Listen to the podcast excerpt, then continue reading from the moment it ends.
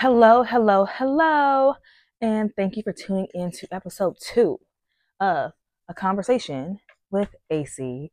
I, of course, am AC, and just like I said before, and like I'm going to say every single episode, I am very, very, very, very, very, very, very, very, very happy that you are here.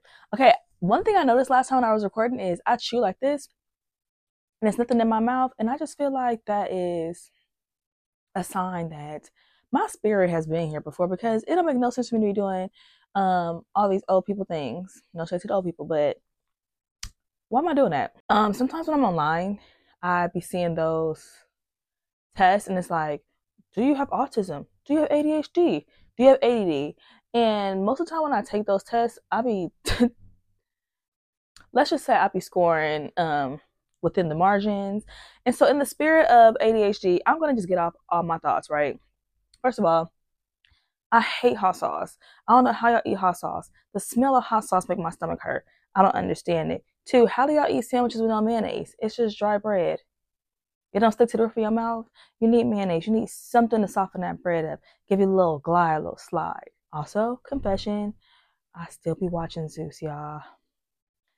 And I'm not proud of it. I'm not proud of it. I think it is destructive to the community, but it's like a drug. I cannot Stop. One day I'm going to give it up. But I'm going to wait till after the reunion. And then I promise I'm done. Also, I wish we left the word entitled in 2023. Actually, I wish the word entitled never infiltrated our community. Also, Blue Ivy told Beyonce that we're Ying, and you better believe I'm gonna be Han. oh, hold on detoxing from coffee is the hardest thing I've ever had to do in my life. Okay, I might be being dramatic, but it is so hard. I mean, your brain wants coffee so bad, it start hurting. I am struggling. Do you hear me? I'm suffering. I'm suffering. Y'all be talking about relationships, I'll just be keeping my mouth closed. I'll just be shutting up because I'm on my business, eat my food. Anyway, let's get into the topic at hand for episode two. My first question is Do you be talking to dead people?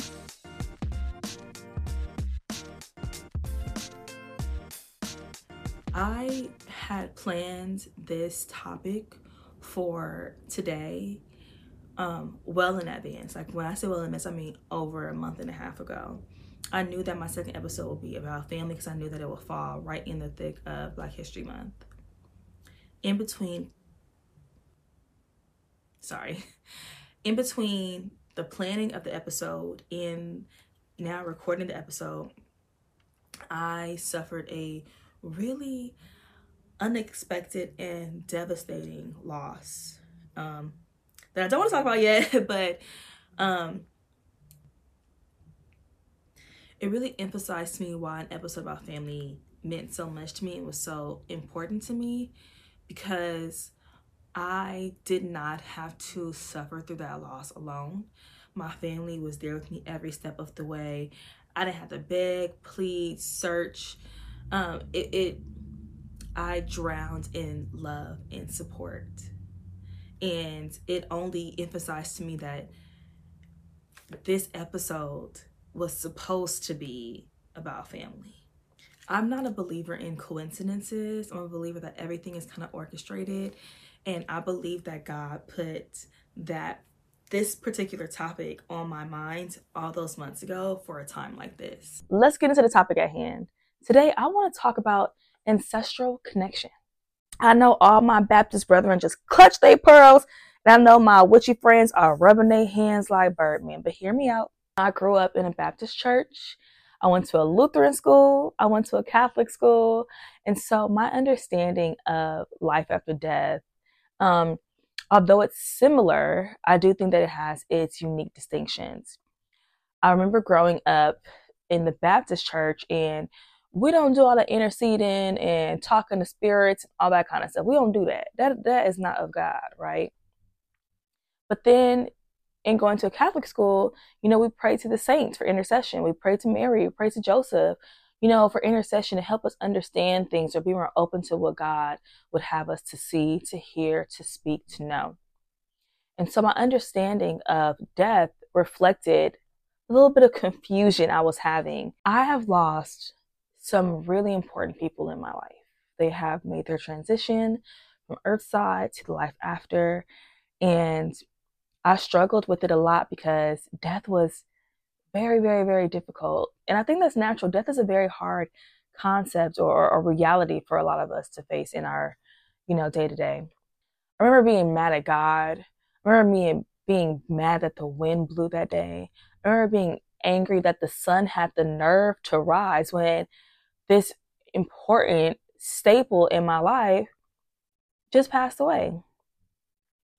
As I've gotten older, the reality that death is not something I'm ever going to escape, um, I felt like it loomed over me. And so I started reading more and learning more from people who have a different spiritual background than me, a different upbringing, like whether that's religious or, or, or non religious. And intercession just kept being the thing, the theme that kept recycling in my brain. Like I said, going to Catholic school, intercession is not a foreign concept. But I started thinking, what if I can incorporate the love that I have for those family members that passed on? It, it, it couldn't have left or died with them, right? It had to live on. What if there that love and intercession could become one thing for me and enhance my spiritual journey and my understanding and acceptance of death? You know, growing up in the Baptist church, we don't call on spirits. That is not a thing. We don't believe in karma. We don't believe in um, crystals. That's not really a thing. You know what I mean? We're like, mm But as I've gotten older and and and really dove deeper into my spiritual journey, I've realized that God puts us in certain families on purpose, whether it's our blood family or our chosen family.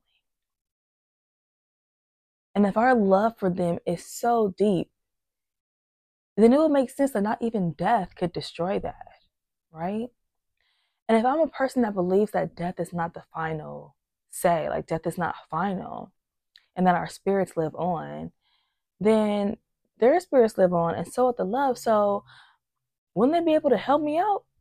Now, y'all know I am Beyhive all the way down and through. And Black is King was such an incredible album. It really, really holds a lot of weight for me because it really, really is a journey of discovering who you are and what you're called to be and and knowing that there's so much more to life than just what you see. Realizing that you are a part of something that is so, so much bigger than just you. And during Black History Month, I I really want to reflect on that. You know, our story obviously doesn't begin with just slavery, right? The fact that we even made it this far, I think, is such a testament to how magical and how um, chosen and, and how much bigger our purpose is that you can survive all of these things meant to completely end you. And yet here you are. You might not know how all the cards like fell or how the dominoes were stacked or whatever the odds were. But in some something had to come together. Some paths had to cross that put you in this moment. And I think that that is so indicative of the fact that there has to be something bigger and a bigger purpose for your life, right? I even think about Black Panther when T'Challa is in the ancestral plane. I just I don't believe that God would have us form these connections and these attachments and cross these paths if there wasn't a greater purpose in these relationships. So, why would life be the only place where our love and our connection, where the wisdom and the guidance from our families, through our families, why would it only exist here? it would make sense that it would also survive death because it's all rooted in love. I don't know about you, but when it's my time to go, I want to be a big, bad, don't play with my people. I'm going to hold it down, do whatever I got to do kind of ancestor. So I'm trying to practice being that in this life. So as I continue to try to figure out where I fell in that scope of things, I took what I learned in the church and I looked at my friends who had um, these deep spiritual connections with their ancestors and I had to figure out what worked for me. How do I stay connected to the people that matter to me and love me while still feeling aligned with um, my religious beliefs. And so I really prayed and I prayed and I prayed really hard. And when you're doing something wrong, you feel it. And so I just really leaned in because I'm like, God, I don't want to invite no craziness into my home. I don't play like that. But I knew that the spirit would guide me and it would protect me. And so I started speaking to my loved ones out loud. And I started getting signs from them. I'm not gonna tell you what signs because that's between me and them. But I started getting signs that I just knew were them. I started understanding things a lot better. Um, there are sometimes I will say something that is just so wise, and I just know that that could not have come from me on my own. I just started seeing life so much more differently. I started having much more peace in the things that I didn't know. Um, and I realized that it was them. I respected them so much in their life. And I honored them while, while they're alive. And I wanted to continue to honor them because of how much they mean to me, even in their deaths. And speaking power to their name and letting them know that the love that I have for them still lived on and that I carried them with me in spirit really helped me to have a different outlook on death. And in having a different outlook on death, I learned how to appreciate my family, both my blood family and my chosen family, so much more in my day to day. I remember growing up, I felt like an outsider of my extended family. um, to the point there were some extended family I didn't even know that I wasn't really related to until I had to do like um, those family trees that you do in biology and stuff. And I was like, wait a second, this is not your real sister, which means this is not my real cousin, which means that her auntie is not my auntie. So what's going on? but as I was going on this journey, through ancestral connection and what it means and honoring my family ties and my relationships and the love I have for my family, um, even through death, I stopped feeling like an outsider of my extended family.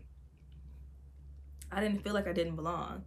I felt like I belonged even more. And I just thought that was a really, really, really beautiful thing. As I've resolved those feelings, it has freed me to be a better friend, a better little cousin, a better older cousin, a better niece, a better adopted granddaughter, a better daughter, um, a better sister. I feel like the wisdom that I have, the love I have has definitely transformed. So I want to know, do you talk to dead people? If you do, what made you start? And how do you do it? If you don't, have you ever thought about it? That is all I have for you today on this episode.